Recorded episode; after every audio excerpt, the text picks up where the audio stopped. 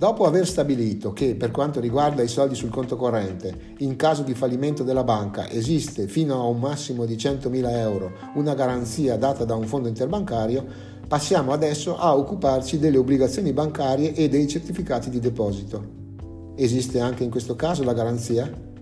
Se la banca dovesse portare i libri in tribunale, i sottoscrittori di questo tipo di investimenti sarebbero tutelati? La risposta è no.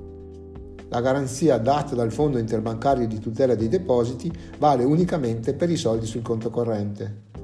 Le obbligazioni bancarie e i certificati di deposito sono garantiti unicamente dalla banca che li ha emessi. E se la banca che li ha emessi sta fallendo, questi titoli entrano nel calderone del fallimento.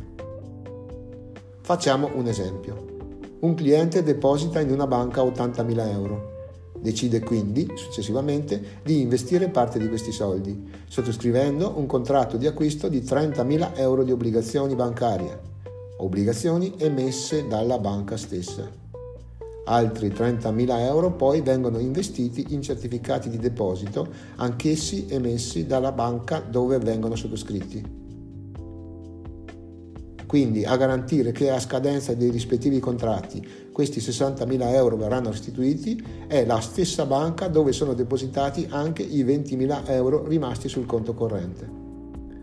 Ricapitoliamo, 30.000 euro sono investiti in certificati di deposito, altri 30.000 euro sono investiti in obbligazioni bancarie, 20.000 euro infine sono rimasti sul conto corrente, totale 80.000 euro.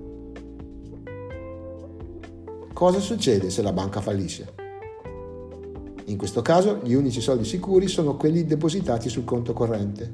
Gli altri due investimenti invece, ovvero 60.000 euro equamente divisi tra certificati di deposito e obbligazioni bancarie, finiscono nel calderone del fallimento, con possibilità di recuperarli molto vicine allo zero.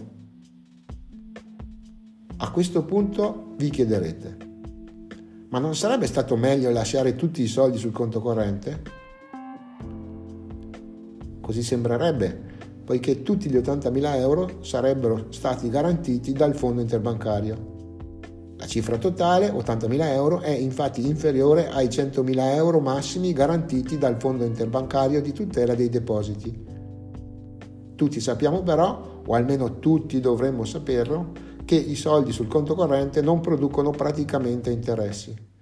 Si tratta in sostanza di un deposito infruttifero, non da frutti. La domanda finale è, gli unici soldi sicuri, almeno fino a 100.000 euro, sono quelli sul conto corrente? Ma veramente non c'è alcuna possibilità di ottenere una remunerazione totale migliore di quella vicina allo zero ottenibile lasciando i soldi tutti sul conto corrente? Mi permetto di sostenere che non è così. Esiste un modo per polverizzare i rischi e ottimizzare i guadagni. Si chiama diversificazione. Si chiama non mettere tutte le uova nello stesso paniere.